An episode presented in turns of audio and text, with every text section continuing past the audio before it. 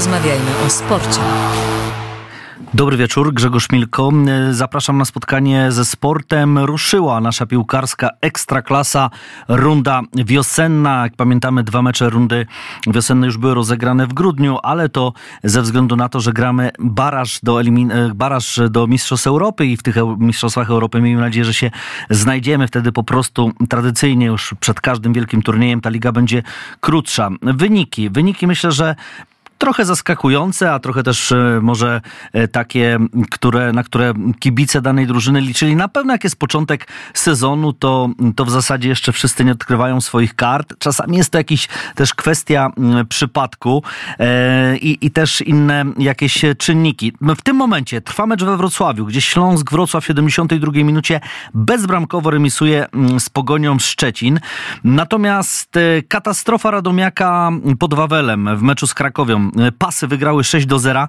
Bardzo kontrowersyjna sytuacja, bo już w drugiej minucie mm, ukarany czerwoną kartką bezpośrednią Miramar z Radomiaka. Mm, widziałem ten faul. Nie powiem, żeby to była taka od razu klarowna sytuacja na czerwoną kartkę. Było wejście, ale trafiona piłka.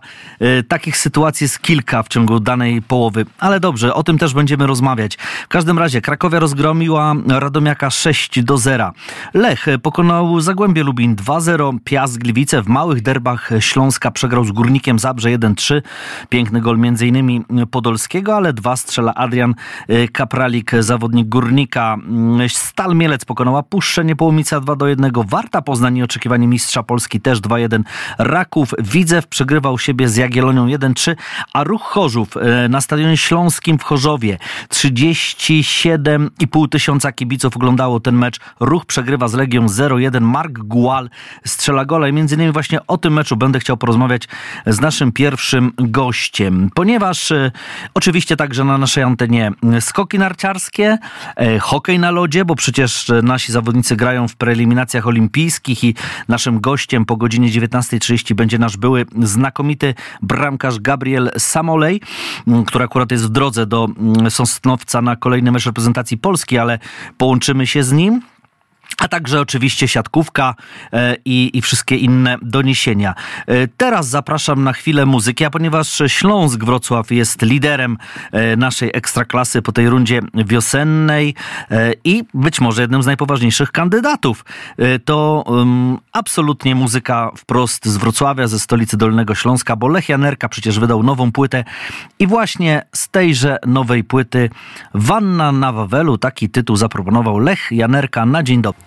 No właśnie, tak zaśpiewał nam Lech Janerka. E, patrzę na wynik meczu tego, o którym mówiłem, że Śląsk Wrocław dotychczasowy lider, no cały czas lider, e, przegrywa w tym momencie z Pogonią Szczecin. Mamy 77 minutę i Ulwestad strzela gola w 72 dla Pogoni Szczecin. No ale oczywiście mecz jeszcze trwa, a my już mamy połączenie. Naszym gościem jest Rafał Grodzicki, były piłkarz m.in. Ruchu Chorzów, Śląska Wrocław, Motoru Lublin. Witaj serdecznie Rafale na antenie Radia Wnet. Dobry wieczór, witam wszystkich. E, byłeś na meczu na Stadionie Śląskim Ruch Chorzów Legia. Powiedz, jak odebrałeś to spotkanie? Legia wygrała 1 do 0, Mark Gual, ale też pewnie piękna, świetna atmosfera, bo prawie 38 tysięcy kibiców. Stadion Śląski, no to rzeczywiście jest pewnie ta atmosfera. Jak w ogóle odebrałeś to spotkanie? Czy to zwycięstwo Legii jest zasłużone?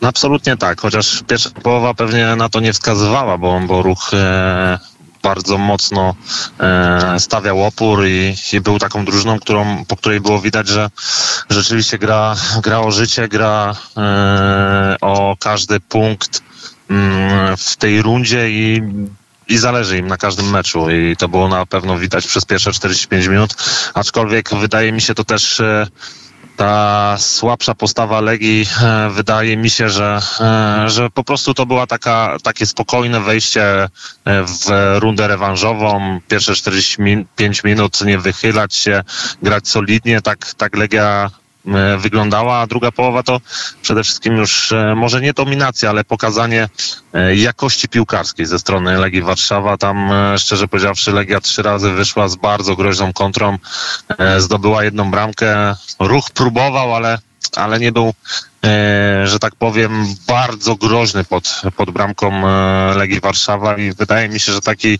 raczej zasłużony, zasłużony wynik. Ale Legia straciła dwóch bardzo ważnych piłkarzy, Bartosz Ślisz i to było już pewne i w ostatniej chwili e, do, z drużyną do Chorzowa nie pojechał Ernest Muci, który zasilił Besiktasz Stambuł. Proszę powiedz mi, czy, czy, to było, czy to było w jakiś sposób odczuwalne? Takie dwie wyrwy w składzie w kadrze Legii?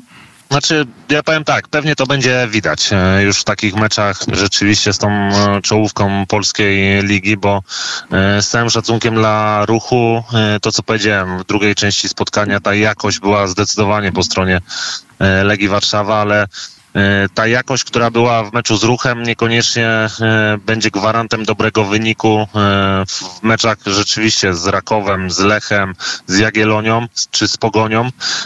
Tam już naprawdę musi być szersza, szersza ławka i myślę, że władze klubu na, na 100% szukają kolejnych rozwiązań, żeby mm, uzupełnić kadrę na E, kolejną rundę, bo doskonale wiemy, oprócz ligi są jeszcze europejskie puchary i, i myślę, że tych zawodników, e, nie mówię, że nie da się zastąpić, ale ale na pewno nie będzie to takie proste.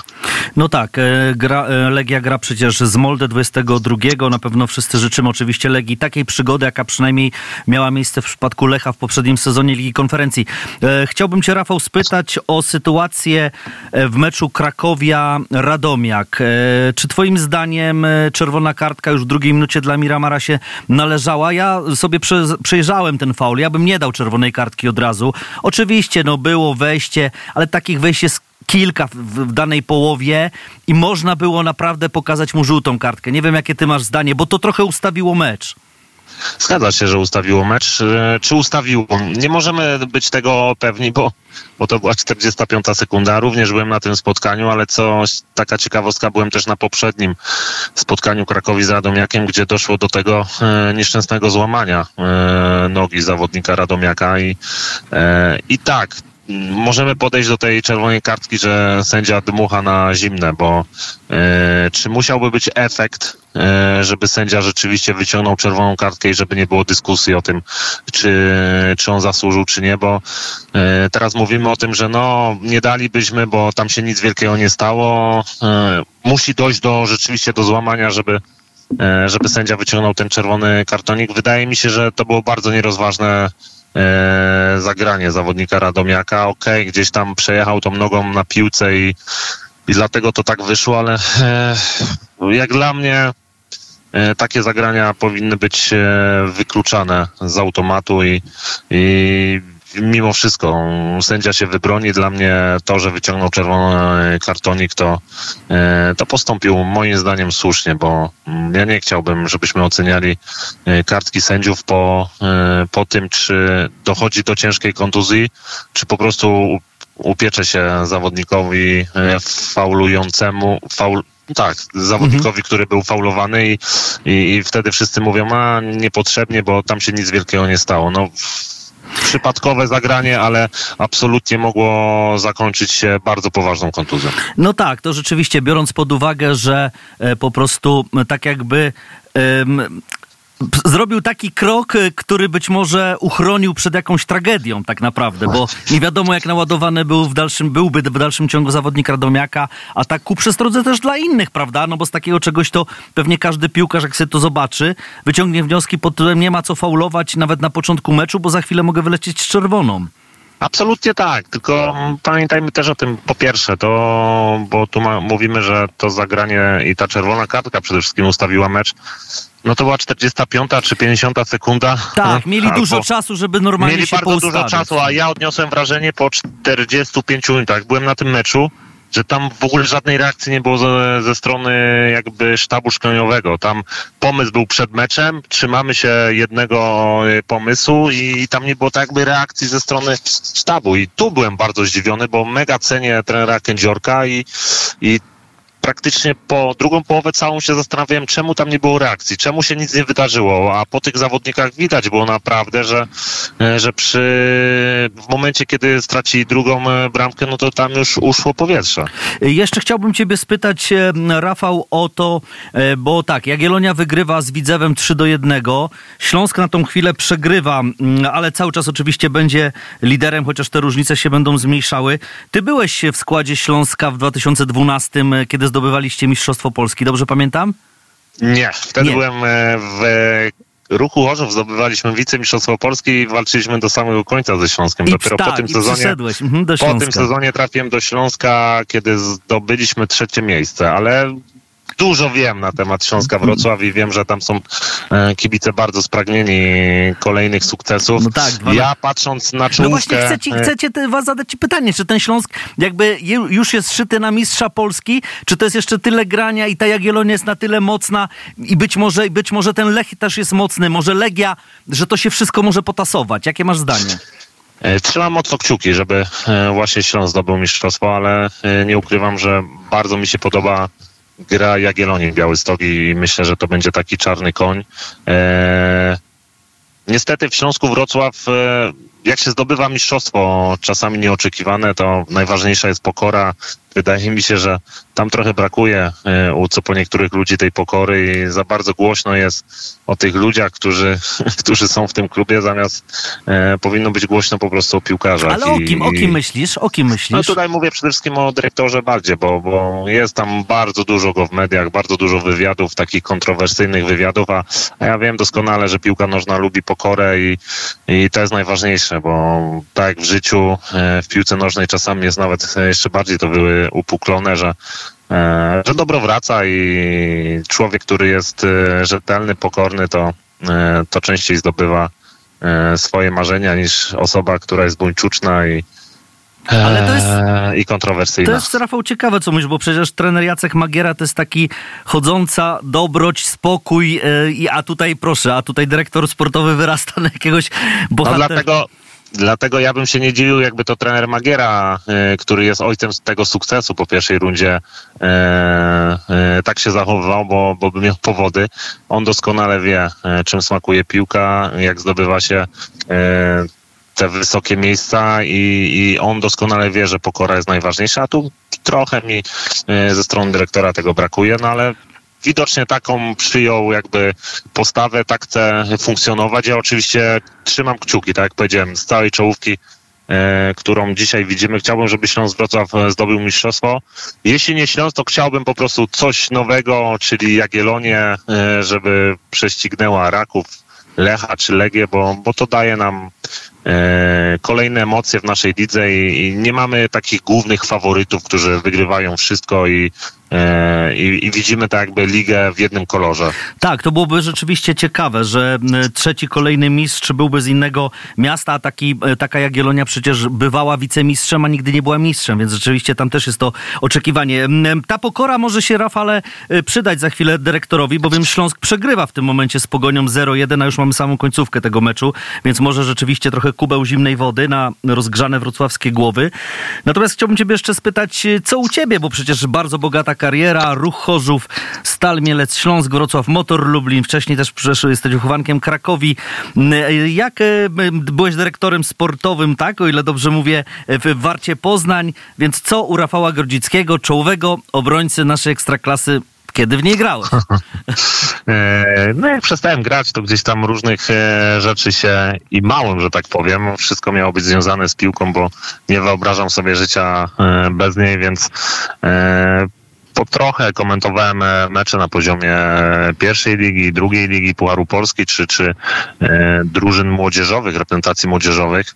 E, później gdzieś tam moim wiadomym marzeniem było to, żeby mm, znaleźć się w strukturach któregokolwiek klubu na poziomie centralnym, więc zacząłem kurs, drugą edycję dyrektora sportowego w PZPN-ie. Mm, byłem zatrudniony, tak jak powiedziałeś, jako menedżer do spraw sportu praktycznie te same kompetencje co dyrektor sportowy w Warcie Poznań. E, po ośmiu miesiącach nie została ze mną tam e, przedłużona e, umowa, ale szczerze powiem, że mm, no niesamowita nauka, wiedza, którą tam mm, złapałem, nauczyłem się wielu rzeczy, to na pewno będzie dodatnia e, sprawa dla mnie w przyszłości. Chciałbym ukończyć kurs e, dyrektora sportowego. E, będę na pewno się rozglądał za, za pracą w tym kierunku. Chciałbym się w tym wszystkim odnaleźć. A drugą taką odnogą to jest to jest powiedzmy duże słowo, dziennikarstwo sportowe, ale ekspert sportowy, gdzie, gdzie mogę komentować mecze, gdzie mogę się pojawiać w różnych studiach i i przekazywać swoją wiedzę, mój, mój punkt widzenia i, i, w tym też się gdzieś tam sprawdzam. Już bodajże za tydzień lub za dwa tygodnie, nie pamiętam dokładnie daty, e, będę komentował mecz drugiej ligi po, e, w TVP Sport pomiędzy KKS Kalisz a Pogonią Siedce, więc, więc cały czas przy piłce. Rafał, życzymy Ci oczywiście sukcesów i na kanwie dyrektora sportowego i komentatora. Ja tylko mogę powiedzieć od siebie, że kiedy byłem reporterem wiele, wiele lat w pewnej stacji która ligę ma od zawsze, e, to do ciebie szło się w ciemno po wywiady, bo zawsze wiedzieliśmy my wszyscy, że po pierwsze nie będzie to sztampowe, że fajnie porozmawiasz i nawet po przegranych meczach e, po prostu z otwartą przyłbicą potrafiłeś do, do wywiadu pójść, a, a nie każdemu się to rzeczywiście zdarzało, więc, więc to rzeczywiście jest taka... Aha, ma, e, już wiem, już wiem teraz, co mam też na, w głowie, że Marcin Malinowski to był drugi taki zawodnik, który zawsze coś ciekawego powiedział, niezależnie czy ruch wygrywał, czy przegrywał, to do ciebie i do Rafała i do, do Marcina to się szło tak w ciemno. Takie śląskie charaktery. Śląskie charaktery. No właśnie, a ja tylko powiem, że mamy 90 minutę, jeszcze teraz doliczony czas gry i Pogoń prowadzi we Wrocławiu 1 do 0. Rafał Grodzicki był naszym gościem. Rafale, dziękuję, wszystkiego dobrego.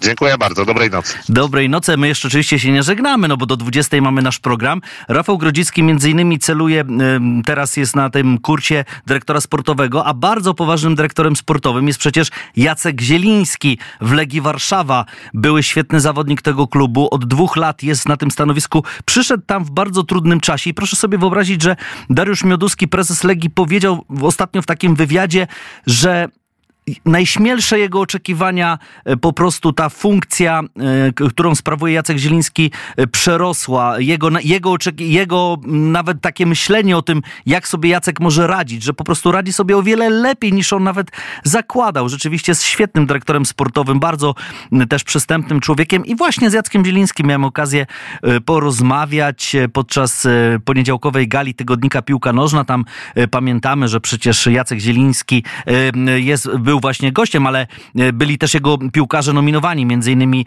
Josue wygrywa kategorię najlepszego obcokrajowca. Legia nie została najlepszą drużyną, Raków Częstochowa jako mistrz Polski, ale też e, właśnie Piotr z kolei Zieliński, zbieżność nazwisk, zawodnik Napoli został najlepszym polskim piłkarzem. I właśnie między innymi także o tym rozmawiałem z dyrektorem sportowym Legii Jackiem Zielińskim. Kapituła tutaj wy, wybiera, podejmuje decyzję, ta podjęli taką. Myślę, że też e, nie możemy mieć jakoś specjalnie pretensji, no bo jednak ten tytuł mistrzowski to jest taką, e, takim języczkiem uwagi chyba i bardzo istotną kwestią. Chociaż my też zdobyliśmy puchar, super puchar, no i bardzo dobrze zaprezentowaliśmy się e, w pucharach europejskich, wchodząc do 1.16 i mając bardzo trudną ścieżkę w kwalifikacjach nawet do tej Ligi Konferencji, ale szanujemy wybór oczywiście kapituły i to jest dla nas e, nic innego jak tylko motywacja do tego, żeby, żeby w przyszłym e, sezonie dać siebie jeszcze więcej. Piłkarzem roku zostaje Piotr Zieliński. Co sobie wtedy pomyślałeś? Pomyślałem sobie, a dlaczego nie Seba Szymański? Wiadomo, zawsze koszula bliższa ciału i Seba miał też znakomity, znakomity sezon, chociaż myślę, że tam e, pod dużą krytyką jest Robert Lewandowski, ale w tym roku to on też strzelił chyba tam ponad 30 bramek i jakby ocenić cały jego sezon, no to myślę, że też e, był to jego bardzo dobry sezon, może nie tak spektakularny jak te w e, przeszłości i no to rywalizacja była bardzo wyrównana. Trudno powiedzieć, czy to jest, e, też nie chciałbym osądzać, czy to jest dobry wybór, czy zły. No. Ale Robertowi chyba za szybko niektórzy już kończą karierę, prawda? On cały czas strzela gole. Oczywiście, że tak. Zdecydowanie przedwcześnie to jest profesjonalista, to jest nadal w dobrej formie. E, cała Barcelona ma trudniejszy moment, a też e, jeżeli e, drużyna ma trudniejszy moment, to i trudniej jest też napastnikowi na pewno. Dlaczego Bartosz Śliż wyjechał do Stanów?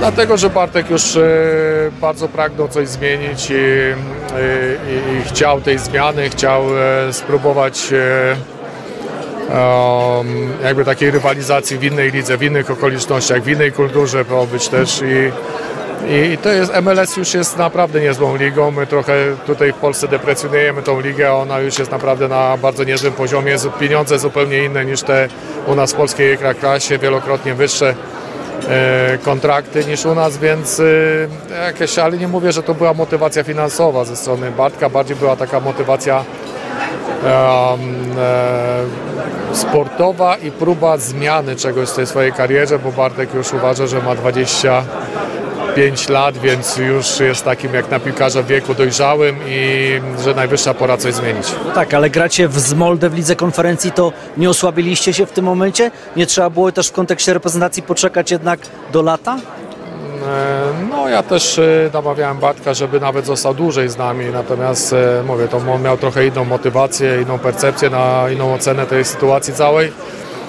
Chociaż z nami był bardzo związany i bardzo szanujemy, co dla nas zrobił, no to jednak jego wybór tutaj, jego decyzja była jakby w tym wszystkim najistotniejsza. To nie było tak, że ktoś Bartka z klubu wypychał. Natomiast tak na marginesie, jak sobie spojrzymy nie tylko na Ekstraklasę, bo Ekstraklasa to jest e, też liga, która dostarcza zawodników do lepszych lig. My jesteśmy w tej chwili tam e, w trzeciej 30 jako, jako nasza Ekstraklasa w klasyfikacji UEFA klubów. Więc my e, przepraszam, lig, więc my dostarczamy zawodników do tych lepszych lig i taki jest proces. Zresztą czyni tak 80% klubów europejskich. Inwestorami to możemy nazwać Premier League, która ma ujemne bilansy transferowe bardzo dużym inwestorem no to jest Arabia, no jest trochę pomniejszych inwestorów, takich jak e, Turcja, e, chociażby Rosja i tak dalej, gdzie te bilanse mają umiejętne trochę, a większość klubów musi po prostu sprzedawać i musi, musi w tym układzie jakoś e, funkcjonować. Moldy już rozpracowane? Jeszcze nie, sam już materiały są już jakieś przygotowane przez, ja nie oglądałem, przez dział analiz. Też będą obserwacje, czy już były nawet obserwacje na żywo. Także niebawem, e, niebawem się skupimy na Molde, ale dla nas najważniejszym meczem jest teraz inauguracyjny mecz e, ligowy przeciwko Ruchowi Chorzów. Josue zostaje obcokrajowcem roku, ligowcem roku. To rzeczywiście jest taki wasz przywódca? No jest bardzo charyzmatycznym człowiekiem i e, też znakomitym zawodnikiem, więc nic dziwnego, że, że był wśród kandydatów, wśród nominowanych, no i ostatecznie wygrał w tej klasyfikacji.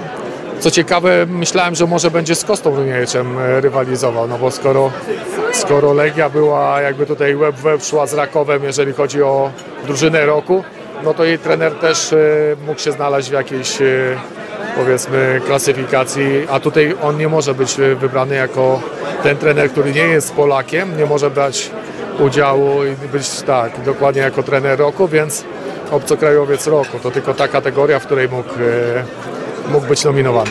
Czego Legii życzyć? No rozwoju. Dla mnie to jest kluczowe słowo i, i na tym się skupiamy, żeby się rozwijać, żeby z każdą rundą e, nie tylko o pierwszy zespół, ale jako klub, jako dział sportowy, żebyśmy byli byli coraz lepsi, a, a jeżeli ten e, progres rozwojowy zachowamy, to i trofea też będą, czyli to, na co czekają kibice.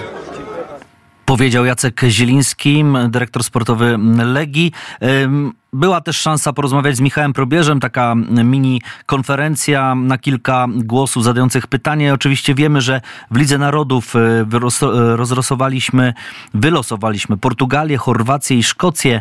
E, trener wybierał się na to losowanie, ale przecież teraz wszyscy skupiamy się na Estonii, bo najpierw jest baraż z Estonią, a później ze zwycięzcą do meczu Walia-Finlandia. Pewnie będzie to Walia i dopiero poprzez to możemy pojechać na Mistrzostwa Europy. Między innymi także o tym była rozmowa z Michałem Probierzem. Posłuchajmy selekcjonera piłkarskiej reprezentacji Polski.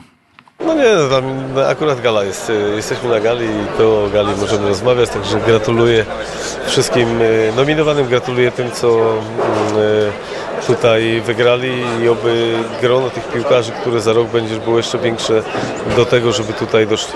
A pan za rok trenerem roku? Ja akurat no, już byłem, także spokojnie, spokojnie do tego podchodzę. Życzę każdemu.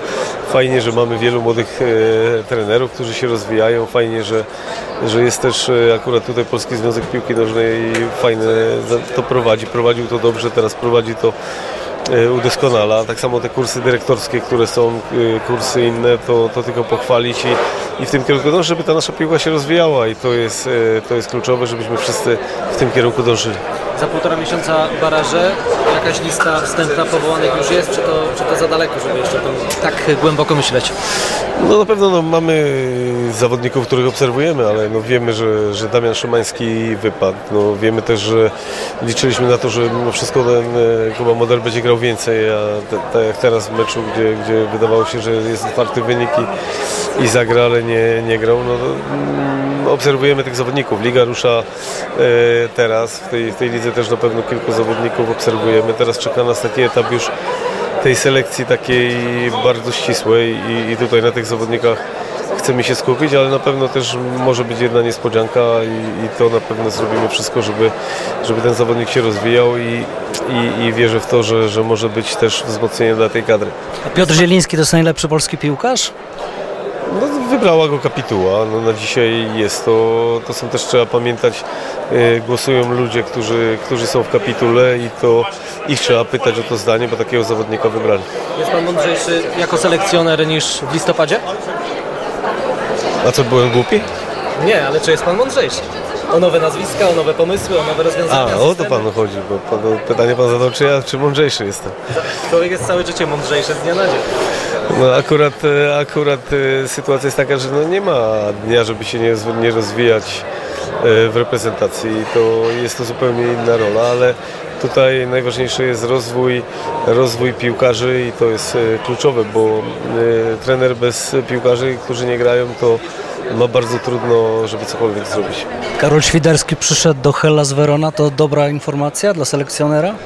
No akurat no, ja, ja, nie jestem, tak jak wielu ocenia, że Stany to są złe, ja uważam, że to nie do końca jest tak, bo y, widziałem jak to wygląda i jest to tak jak y, Bartek Ślisz, który poszedł, Ślisz, który poszedł y, talenty i tam akurat na pewno też ma bardzo dobre warunki, pełny stadion ciągle, rozwija się ta liga przed mistrzostwami, dlatego, ale też ważne dla Karola, że on zmienił na ligę tego taką top 5 i tutaj będzie mógł się sprawdzić.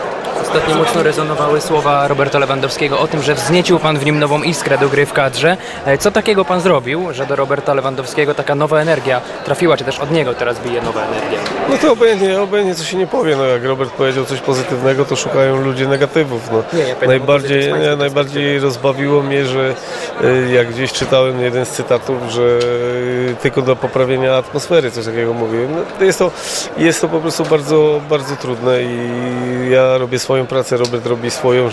Wszystkim piłkarzom, którzy są, to staram się pomóc i, i w takim kierunku y, zawsze robiłem i zawsze piłkarzom mówię, że ze mną nigdy nie mieli piłkarze problemu, którzy chcieli być profesjonalistami. No to chodziło o jakieś konkretne słowo, czy jakiś pomysł taktyczny na To Roberta? jego trzeba spytać. A co pan poczuł, kiedy usłyszał pan tę wypowiedź Roberta Lewandowskiego, taką no, bardzo e, optymistyczną przed zbliżającymi się barażami? No ale akurat ja, ja, ja tą reprezentację odbieram bardzo optymistycznie. Wiem, że jest, wiem, że jest e, generalnie taki e, zły odbiór tej kadry i, i dużo jest negatywnych opinii, ale ja uważam, że w tym kierunku robimy wszystko, żeby, żeby to poprawić i wierzę w to, że dobrym e, przygotowaniem, bo, bo musimy wybrać zawodników, którzy regularnie grają i to jest, i to jest dla nas istotne.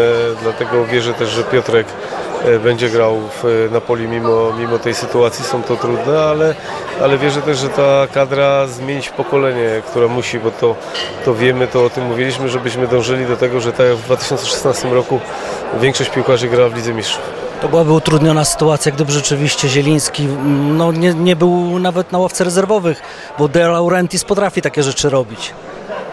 Jak, e, no to trudno dzisiaj powiedzieć, no to ja nie, nie jestem w, na jego miejscu i nie wiem jak to jest. Ja pytam selekcjonera, czy to jest to trudna sytuacja dla Pana jako selekcjonera, że kluczowy pomocnik Jak będę wiedział, to po trzech, dwóch miesiącach, raczej do zbliżających meczy, to wtedy będę myślał, nie myślę na zapas.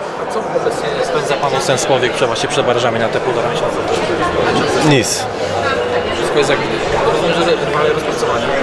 No Mamy no, przygotowujemy się do co mówiłem, no też nie, nie, nie dajmy się zwariować i nie, nie, nie róbmy, że nagle my musimy wszystko zmieniać. My po prostu musimy się odpowiednio przygotować, tak profesjonalnie się zawsze przygotowujemy do tego, obojętnie czy gramy mecz towarzyski, czy mecz e, barażowy i to jest to jest istotne. No, profesjonalizm musi być na każdym poziomie i to zawodnicy o tym wiedzą. Z zawodnikami jesteśmy w kontakcie, chcemy ich odpowiednio też, żeby oni wiedzieli, że, że, że my monitorujemy ich i też obserwujemy, dlatego spokojnie do tego podchodzę i to co powiedziałem, że nie spędzam nic. No, Pierwszy stopień baraży to jest y, Estonia, za chwilę może być Walia lub Finlandia. Tuż też bierzecie to pod uwagę w sensie rozpatrywania i tam Analizujemy no to, co, to, co mówiłem, że analizujemy trzy zespoły od samego początku.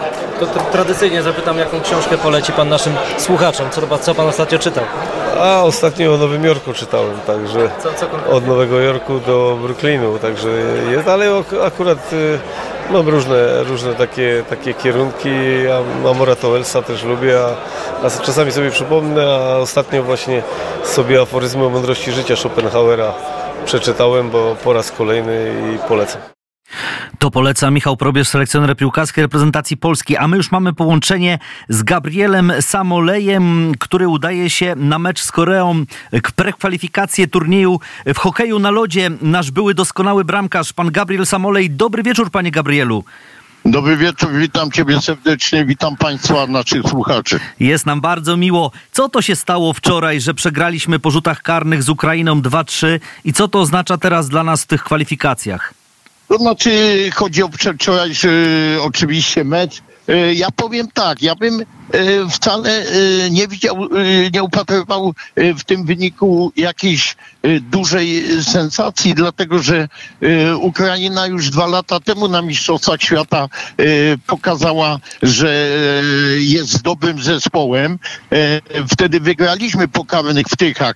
To, że my jesteśmy w- obecnej sytuacji w elicie, a zespół Ukrainy o dwie pozycje niżej, to nie świadczy, że jest taka między nami różnica. Zresztą drużyny młodzieżowe Ukrainy spisują się bardzo dobrze, szczególnie dwudziestka i przyszłościowo myślę, że Ukraińcy mają też szansę nawet na powrót e, na granie w elicie, bo, bo, bo e, ta młodzież dwudziestka naprawdę spisuje się dobrze. Natomiast umówmy się, no, nasi zaczęli bardzo dobrze to spotkanie i była taka sytuacja, że że w pierwszej tercji mieli dużo sytuacji, tam między innymi był, był słupek, no ale już z biegiem e, spotkania Ukraińcy e, zaczęli przeważać. Ja powiem tak, trener Kalaber ma na pewno swój plan, bo głównym naszym celem jest występ w Mistrzostwach Świata Majowych w Elicie i musi sprawdzać wszystkich zawodników. E, wiadomo e, też, że nie było podstawowego bramkarza Mareja, ale nasi chłopcy też muszą bronić właśnie e, dlatego, żeby się okrywać. I tutaj e, trener e, dał pobronić Maćkowi Miarce. No może mógł dać Dawida Zabolotnego, ale to nie będziemy w tym momencie na ten temat mówić. Trener e, podejmuje decyzję i myślę, że zrobił tak jak chciał. Natomiast dzisiaj Ukraińcy też się męczyli ze Estonią, ale wygrali 5-3. Dlatego y, przeszli do następnej rundy, ale my mamy jeszcze szansę y, występować dalej pod warunkiem, że Federacja Międzynarodowa nie dopuści y, do Igrzysk Olimpijskich Rosji i Białorusi i wtedy nasi, jak dziś wygrają za trzy punkty, z siedmią, siedmioma punktami zagrają y, w tej y, najważniejszej części, czyli już tym głównym turnieju. Czyli my, my jeszcze na, e, szanse na te Igrzyska Olimpijskie mamy, prawda? Kiedy to się okaże, e, czy ta federacja, że no nie powinna dopuścić, ale to się dzieje w światowym sporcie, że i Rosjanie... Dokładnie. Ciężko powiedzieć, kiedy podejmą decyzję, natomiast e, e, na pewno e, taka decyzja będzie musiała być podjęta przed sierpniem, dlatego że e, główny turniej i, i kwalifikacyjny jest e, w trzech e, państwach będzie rozgrywany w sierpniu i tam już dołączą te zespoły z elity światowej i tam e, wiadomo, że będzie bardzo ciężko, ale przynajmniej e, jeżeli by e, udało się grać mimo wszystko, to zależy też od dzisiejszego wyniku, będzie kontakt znów z najlepszymi, ale to już będziemy musieli poczekać, pewnie przed sierpniem wszystko się wyjaśni. Panie Gabrielu, życzę dzisiaj bardzo dobrego meczu, zwycięstwa reprezentacji Polski, wielu emocji. 20-15, 20-15, Dziękuję prawda? bardzo. Właśnie za chwilę się mecz zacznie i, i nasi na pewno będą chcieli wygrać to spotkanie, żeby udowodnić, że, że po prostu y, należy im się ta gra y, w światowej czempionacie z najlepszymi, a na pewno dla nich też ta porażka nie była miła i będą chcieli pokazać, że jednak y, potrafimy grać w hokeja. Tym bardziej jest nam miło, że znalazł pan dla nas czas tuż przed meczem. Dziękujemy. Gabriel Samolej, były doskonały bramkarz reprezentacji Polski, ekspert. Dziękujemy panie Gabrielu. Wszystkiego dobrego. Dziękuję bardzo, życzę dobrej nocy. A my życzymy wielu emocji. No i jeszcze teraz e, wracamy do gali piłki nożnej, bo przecież tam e, kilka ważnych tematów poruszaliśmy. Była okazja porozmawiać między innymi z Markiem Koźmińskim. M, Były nasz reprezentacyjny obrońca, świetny piłkarz, innymi e, Udinese, Bresci. No przegrał trzy lata temu pojedynek o fotel prezesa Polskiego Związku Piłki Nożnej z Cezarym Kuleszą. Teraz jest takim obserwatorem tego wszystkiego, co się dzieje. Za mniej więcej półtora roku nowe wybory i być może Marek Koźmiński pewnie wystartuje. Jest e, na pewno mądrzejszy o pewne doświadczenia, ale też jest takim obserwatorem właśnie tego, co się dzieje w polskiej piłce. Posłuchajmy Marka Koźmińskiego. No, zacząłem też od tego, bo przecież on zna Ligę Włoską jak mało kto. Czy Piotr Zieliński rzeczywiście zasłużył na to, m, że został najlepszym polskim piłkarzem za rok 2023? Marek Koźmiński. Czy Piotr Zieliński jest rzeczywiście najlepszym piłkarzem roku 2023? Tak, dla mnie tak. Dla mnie absolutnie Piotr był tym, który najwięcej e, dobrych meczy rozegrał, najwięcej zdobył, e, jeżeli chodzi o piłkę klubową i w reprezentacji był na przykroju tak słabego roku jednak zdecydowanie najlepszym polskim piłkarzem. Najlepszym doradcą, jeśli chodzi o Ligę Włoską, kluby, to, to jesteś ty. Jeśli ktoś miał cię spytać o zdanie, gdzie Piotr Zieliński powinien kontynuować karierę?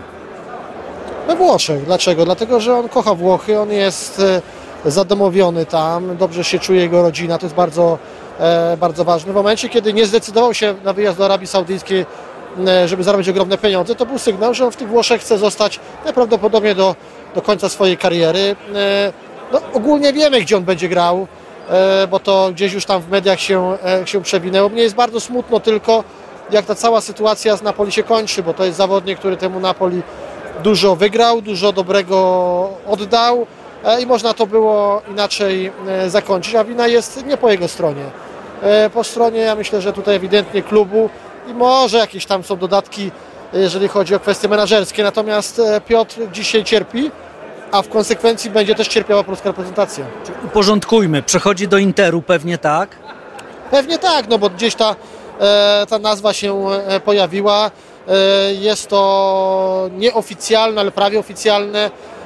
Piotr tego jeszcze nie ogłosił, nie, nie słyszeliśmy ani deklaracji z jednego, ani z drugiego klubu, oprócz takiej, że nie będzie grał w Napoli. E, Jest to, jeżeli to będzie Napoli, jeżeli to będzie Inter, to będzie to dla niego mm, e, nowe wyzwanie. Zdecydowanie najlepsza drużyna dzisiaj we Włoszech. E, To ciekawy wybór. Natomiast to, co robi prezydent De Laurentiis, to, to jest takie charakterystyczne. Milik to samo przeżywał, prawda? No i teraz pytanie jest takie, czy mogą sobie pozwolić na to, żeby kogoś takiego jak Zieliński odesłać na trybuny? Przecież za chwilę mają Barcelonę w Lidze Mistrzów.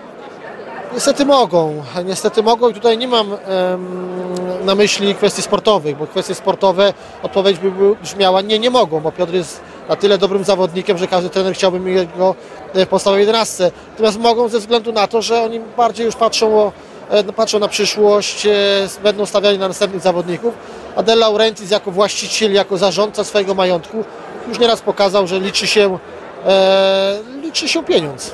No i jak ten Piotr teraz w kontekście reprezentacji Polski, nie grający w Napoli?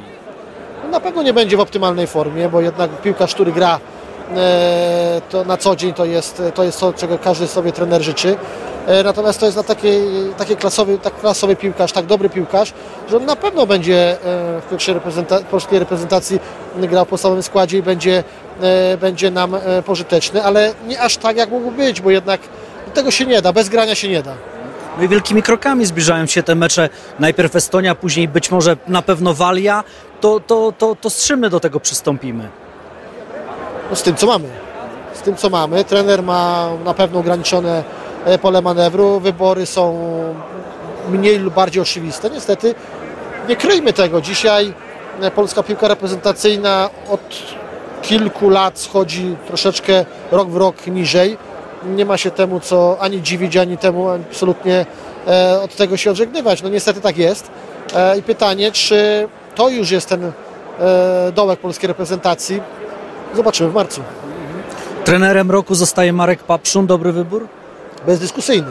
Absolutnie bezdyskusyjny. Trener, który wygrał Mistrzostwo Polski z Rakowem w sposób deklasujący całą, całą ligę. W związku z tym ja nie widzę, nie widziałem jakiegokolwiek kandydata, żeby z nim realnie powalczyć.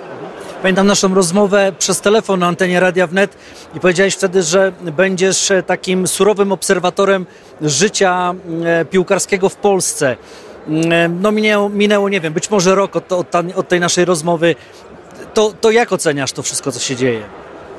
Tutaj trzeba mm, jak gdyby rozgraniczyć, e, bo polska piłka składa się z wielu części, tak? Na pewno to, co bardzo szwankuje, to szwankuje e, wizerunek e, zewnętrzny polskiej piłki, bardzo szwankuje wizerunek osób, które tą piłką e, zarządzają lub współzarządzają, e, z e, dużą dozą takiego e, negatywnego humoru, bo jednak e, mm, e, informacje, które się przedostały i zdarzenia, o których, o których można by dyskutować i oceniać, to są zdarzenia negatywne humorystycznie, e, ale, ale to jest przykre, bo, bo jednak człowiek musi umieć obcować z różnymi rzeczami w życiu. Jeżeli ktoś tego nie potrafi, no to, to sorry. A czy taka mm, gala jak ta ma, jest okazja ku temu, żeby na przykład porozmawiać sobie, nie wiem, z prezesem Kuleszą? Przecież byliście konkurentami do stanowiska prezesa. Tak, to jest miejsce, gdzie można spotkać e, kolegów, spotkać e, przyjaciół, porozmawiać, e, podyskutować, no bo tych okazji jest w tym momencie zdecydowanie mniej. No dzisiaj prezes przeleciał jak meteor, nie miałem przyjemności uścisnąć mu dłoni. Czas leci szybko, będą kolejne wybory. Marek Koźmiński wystartuje w nich? No, to jest jeszcze ponad rok czasu. Ja pomnę mojego doświadczenia sprzed dwóch i pół roku, kiedy ogłosiłem swoją kandydaturę niestety na, aż na półtorej roku przed, e, przed e, oficjalną rozgrywką ze względu na, na pandemię. Tym razem będę spokojnie czekał, patrzył co się dzieje. Jestem obserwatorem polskiej piłki, dlatego że ja ją kocham. To jest część mojego, bardzo istotna część mojego życia. E, I zobaczymy co będzie. Ale pewne wnioski pewnie wyciągnąłeś, jak sam powiedziałeś na antenie radiowej. Zresztą nie tylko poniosłeś porażkę w tamtych wyborach, no bo, no bo trochę tak było, prawda? Więc, więc jakie wnioski? Co, co sobie pomyślałeś? Co, co bym zrobił teraz inaczej? Czy co zrobię inaczej? To, że podniosłem porażkę, to jest oczywiste. Ja się absolutnie z tym nie kryję i trzeba e, w sporcie umieć wygrywać, umieć, umieć e, przegrywać i wyciągać z e, porażek wnioski. Ja te wnioski wyciągam. Wydaje mi się, że sobie poukładałem dużo rzeczy w głowie, że jestem mądrzejszy o, o takie negatywne zdarzenie. Natomiast wybacz, ale je zostawię dla siebie. Jasne, ale jest jeszcze coś takiego w tym akurat wyborze, że trzeba dotrzeć do środowiska, dotrzeć do tych wszystkich związków, tak zwanych baronów, różnie ich nazywają, prawda?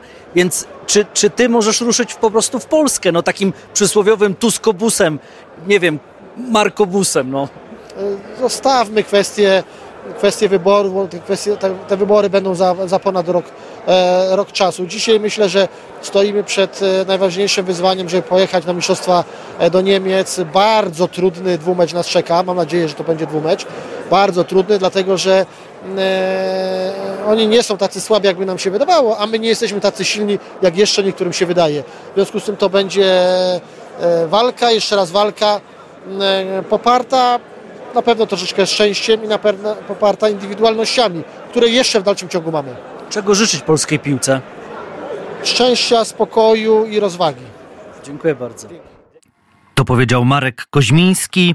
Zakończył się mecz w naszej ekstraklasie. Ten dzisiejszy Śląsk. Lider przegrywa z Pogonią 0 do 1. Ulwesztat strzelcem bramki w 72 minucie. Trzy jeszcze takie bardzo istotne mecze w, w czołowych ligach Europy. Real Madryd pokonał Girone 4 do 0. Umocnił się na pozycji lidera tabeli w, ligi, w lidze hiszpańskiej. Dzisiaj o 21 Barcelona gra z Grenadą. Arsenal w derbach Londynu rozbił West Ham United 6 do 0. E, dobry mecz Jakuba Kiwiora. Tych sześć bramek nie przyjął e, bramkarz e, West Hamu, były reprezentant Polski Łukasz Fabiański, bo bronił Areola. No, marne to pocieszenie dla Fabiańskiego. I Bayern Monachium przegrywa na wyjeździe w Leverkusen z Bayerem. Aspirynki rozbiły Bawarczyków 3 do 0 i umocniły się także na pozycji lidera tabeli Bundesligi. A my już teraz łączymy się z Kamilem Kowalikiem, nasz kolega redakcyjny ma dla Państwa doniesienia tak ze skoków, jak i z siatkówki. Halo Kamilu, oddaję Tobie e, studio.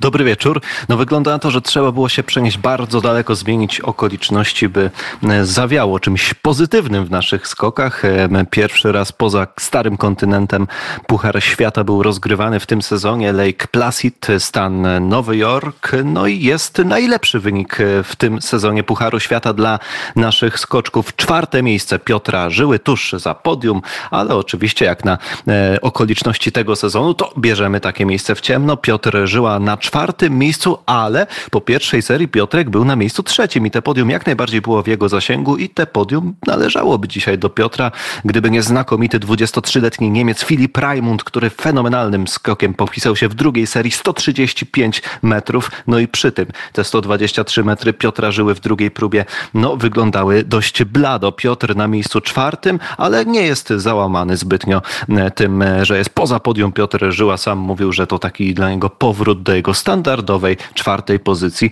No my możemy mieć tylko nadzieję, że to mówił bardziej, bardziej w żarcie niż na poważnie Piotr Żyła. Drugi Polak w pierwszej dziesiątce, Aleksander Zniszczał. Jeśli chodzi o Zniszczała, no to on do tego nas już przyzwyczaja. Pamiętamy Willingen, dwa razy w pierwszej dziesiątce zniszczał. Tam nawet były apetyty na coś więcej, bo przecież e, raz był trzeci po pierwszej serii, raz prowadził po pierwszej próbie zniszczał. Drugie próby już były znacznie gorsze w jego wykonaniu. No ale tutaj większa stabilizacja obydwie obydwa e, skoki i dzisiaj, i wczoraj, bo wczoraj zniszczył też w pierwszej dziesiątce, nawet na szóstym miejscu. E, jeśli chodzi o Aleksandra Zniszczoła, jakby rzeczywiście to e, ustało. Nie ma takich fajerwerków, ale każdy skok Olka jest solidny. No i to też on, właśnie Aleksander Zniszczał, miał ten zaszczyt, nie zaszczyt reprezentowania Polski w konkursie duetów. Wczoraj mieliśmy konkurs indywidualny, ale też konkurs duetów i tam Zniszczał i Dawid Kubacki byli nominowani do tego, by reprezentować barwy biało-czerwone. Zniszczał pewnie, e, choć może bez jakiegoś szału, no a Dawid Kubacki był tym,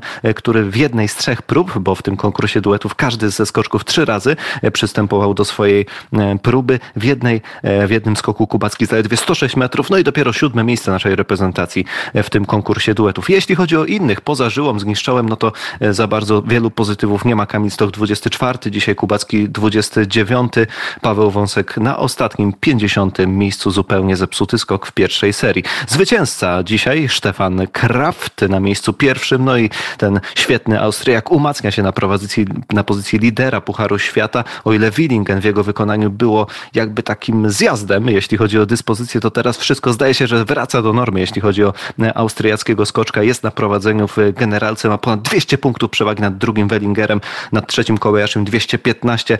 Ci panowie, Wellinger i Kobayashi dzisiaj poza podium. No a wczoraj najlepszy Lauro Kos, y, to Słoweniec, robi pewną furorę. Wczoraj wygrał po raz pierwszy w Pucharze Świata. Dzisiaj na miejscu drugim egzekwo z Filipem Raimondem, już wspomnianym Niemcem, który z kolei pierwsze podium w tym roku, y, w, w ogóle w swojej karierze Raimond zaliczył właśnie dzisiaj w Lake Placid. Następny przystanek cały czas odległy Sapporo. Już wiemy, że Paweł Wąsek nie będzie występował w naszej reprezentacji, nie będzie nas reprezentował w Japonii. E, Adam Małysz, prezes Polskiego Związku Narciarskiego, sam się wypowiedział niedawno na ten temat. Mówił, że Wąsek jest kompletnie zgubiony, jeśli chodzi o jego e, dyspozycję. No z czego dowodzi dzisiejsze 50. miejsce. Wąska zastąpi w Japonii Clemens Murańka. A my przechodzimy do siatkówki. Najświeższe informacje. Trwa mecz plus ligi pomiędzy Treflem Gdańsk a PGS Krą Bełchatów. Mamy tiebreak. Bełchatowianie na wyjeździe prowadzą w piątym secie 4 do 1. Dziś, w, niedawno, jeszcze kilka godzin temu, zakończył się mecz sensacyjnym wynikiem. Bogdanka Luk Lublin wygrywa z projektem Warszawa 3 do 1. No a jeśli jesteśmy przy projekcie, to właśnie ten wynik jest zaskoczeniem. To drużyna, która no, ostatnie mecze miała dość gładkie. Często wygrywali 3, 3, do, 3 do 0, 3 do 1. No a tu jednak zdarzają się potknięcia. Tak jak na początku roku projekt Warszawa przygra, przegrał z Olsztynem, tak teraz przegrywa z Lublinem, ale Lublinowi nie można ujmować. Lublin na miejscu piątym w Plus Lidze. Warszawa bije się o miejsce drugie z Zawierciem. No ale cofnijmy się o kilka dni do tego meczu ważnego w pucharach międzynarodowych, w pucharze Challenge Cup, a więc trzecim w hierarchii najważniejszych rozgrywek europejskich klubowych w siatkówce. Projekt Warszawa w półfinale wyeliminował AK Volley w dwumeczu. Wcześniej 3 do 0 projekt wygrał na wyjeździe w Finlandii. No a w tym tygodniu, w ubiegłym środę 3 do 1 projekt w drugim meczu pokonuje drużynę z Finlandii i melduje się w finale Challenge Cup. Drugi raz mamy w historii tego pucharu polską drużynę w finale. W zasadzie, przepraszam, trzeci raz, bo ten pierwszy raz, kiedy Polacy grali w finale Challenge Cup, to był pierwszy i zarazem ten wyjątkowy raz, bo sezon 2011-2012 mieliśmy dwie polskie drużyny w finale Challenge Cup. Wtedy Częstochowa wyeliminowała projekt Warszawa. Warszawa teraz w finale zmierzy się 12 lute, 22 lutego z Moncą. To będzie pierwszy mecz, no a tydzień później mecz numer dwa. Posłuchajmy, co po tym ostatnim meczu projektu Warszawa po awansie do finału Challenge Cup mówił trener drużyny z Warszawy Piotr Graban. Ja osobiście myślałem, że to tak będzie wyglądało, że będą walczyć, bo, bo to jest charakterna drużyna, przegrała w półfinale Pucharu Finlandii też, więc na pewno chciała spróbować tutaj coś zrobić. Przede wszystkim też dobrze się pokazać tu, a my chyba właśnie delikatnie tacy rozluźnieni, później ten problem z Jankiem Firlejem i Maciek musiał go szybko za, zastąpić, więc no troszkę gdzieś wybiło nas to z uderzenia. I straciliśmy ten set, troszkę koncentracji, trochę set, ale na szczęście wróciliśmy do dosyć dobrej gry i, i wystarczyło to, żeby, żeby przypieczętować ten awans. No dobra, finał, bo, bo tak naprawdę, no umówmy się, jeśli chodzi o klasę tych zespołów, to Monza gdzieś jest tym zespołem, który, który może mówić, że jest z wami na równi, zwłaszcza gdy jesteście wiceliderem e, plus ligi. Jaki to będzie mecz? Na tym poziomie trzeba być przygotowanym na wszystko. To jest jedna sprawa. Druga, może trochę nietuzinkowa, ale skupiamy się na najbliższych meczach i jeszcze tak naprawdę w pełni nie, nie oglądałem Moncy. Na pewno to jest klasowa drużyna, która, tak jak powiedziałeś, stawia warunki na równi z nami. Musimy się przygotować na 100%, ale przede wszystkim musimy myśleć o swojej dobrej grze i, i podejściu do tego meczu, mentalu, od początku narzucić swój rytm gry i myślę, że to jest najważniejsze. Warszawa Piotr Graban, no i odwoływał się do Jana Firleja, rozgrywającego, który już po czwartej akcji musiał opuścić boisko z uwagi na zły stan zdrowia. Na szczęście nic poważnego, Jan Firlej jest w pełni sił. Posłuchajmy jeszcze Damiana Wojtaszka, libero projektu Warszawa, libero reprezentacji Polski, który to grał w barwach Warszawy w tym 2012 roku w finale Challenge Cup. Damian Wojtaszek lat później z tą samą drużyną chciałbym przypomnieć, bo to było z drużyną z Warszawy. Udało nam się pomimo bardzo dużych problemów wtedy awansować do Pucharu Challenge. Niestety go nie wygrać w złotym secie.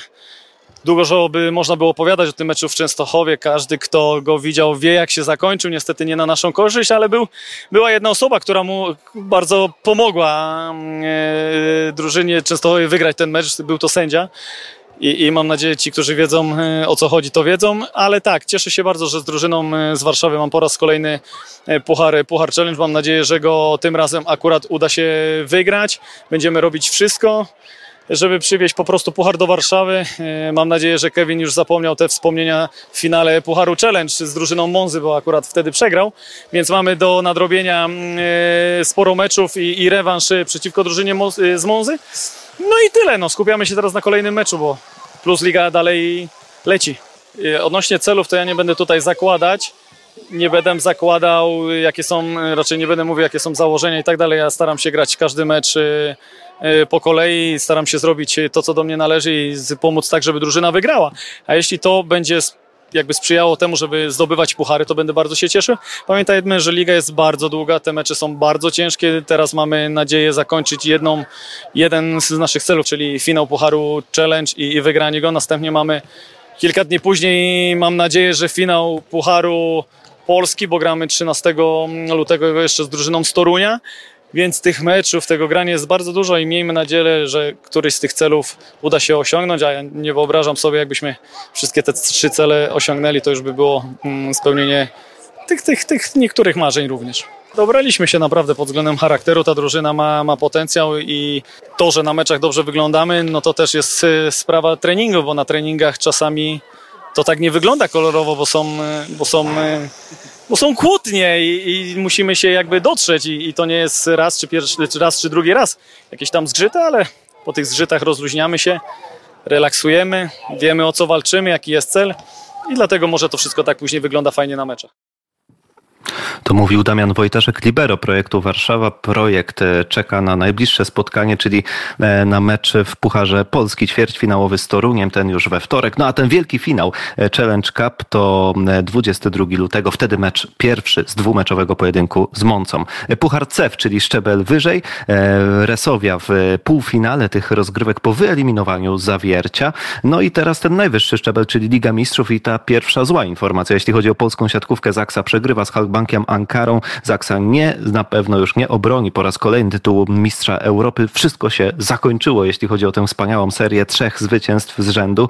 No Zaksa, która jest w przepotężnych tarapatach, oczywiście cały czas nękana przez kontuzję bez Aleksandra Śliwki w tym meczu z Turcją, skontuzjowanym Bartoszem Będążem, który nie zagrał teraz w meczu e, ligowym przeciwko Katowiczanom w sobotę. No i Zaksa z Katowicami, 13, 13 w tabeli GKS, wygrywa z Zaksą 3 do 0. Pierwszy set do 10 przegrana. E, Zaksy no, jest y, z pewnością fatalnie, zupełnie inna drużyna, zmiana trenera. Też Tomasz Samelwuo był tym, kto wie, czy nie kozłem ofiarnym, który musiał opuścić e, pokład Zaksy. Teraz zastępuje go z dużo mniej doświadczony, mniej znany przede wszystkim Adam Swaczyna. Jeśli chodzi o Zaksę, jeśli chodzi o tę drużynę złotą, na pewno to się już zakończyło. Trudno będzie to odbudować. Grzegorzu, wracamy do Warszawy. Tak, dziękuję Ci bardzo, Kamil. Więc Podsumowujemy też naszą piłkarską ekstraklasę, bowiem Śląsk Wrocław przegrywa z Pogonią 0 do 1. Bramkę samobójczą strzela Patryk Janasik, 72 minuta. Tam uderzał Ulwesztat, ale rzeczywiście to piłkarz Śląska skierował ją do siatki. Co oznacza ta porażka dla wojskowych z Wrocławia? Śląsk traci pozycję lidera. Jagiellonia, wygrywając w Łodzi z Widzewem 3 do 1, jest liderem tabeli. No i to jest ta najważniejsza informacja, no bo przecież Śląsk kończył tamten rok w fotelu lidera. Teraz te dwie drużyny, a więc Jaga i Śląsk mają po 41 punktów. E, tyle, że różnicą e, bramek Jagiellonia jednak jest liderem i to też jest absolutnie kluczowa informacja tego wieczoru. Mecz Śląska z Pogonią przerwany na 5 minut, obrzucony bramkarz gości różnymi przedmiotami e, z sektora oczywiście kibiców, Valentin Kojokaru, a prowadzący to spotkanie Szymon Marciniak po prostu przerwał ten mecz i zagroził walkowerem na korzyść gości, jeśli się kibice nie uspokoją, po jakimś czasie rzeczywiście ten spokój nastąpił. No ale nie ma spokoju, jeśli chodzi o wynik. Y, oczywiście gratulacje dla Pogoni, która no, na trudnym rzeczywiście terenie, tak to się ładnie po piłkarsku mówi, wywozi trzy punkty, a Śląsk spada na drugą y, pozycję, a więc też ta rywalizacja będzie niezwykle ciekawa, no bo przecież trzeci jest Lech Poznań, który ma pięć punktów straty do prowadzącego duetu. Trzeci Lech, czwarta Legia, dalej Pogoń, Raków, Górnik Zabrze. Ze strefy spadkowej ucieka Puszcza Niepołomice. Widzew jest stosunkowo nisko, bo na 14 pozycji, a w strefie spadkowej Korona, Ruch Chorzów i Łódzki Klub Sportowy. Tak wygląda sytuacja po pierwszej kolejce. Oczywiście jeszcze jest do rozegrania mecz e, Korony, e, ten jutrzejszy z ŁKS-em. Natomiast e, jutro także 7.45 zapraszam na podsumowanie sportowego weekendu w poranku, a teraz za uwagę dziękuję. Grzegorz Milka audycję zrealizował Filip Kwiatkowski, także Kamil Kowalik współtworzył nasz program. Dziękuję i do usłyszenia.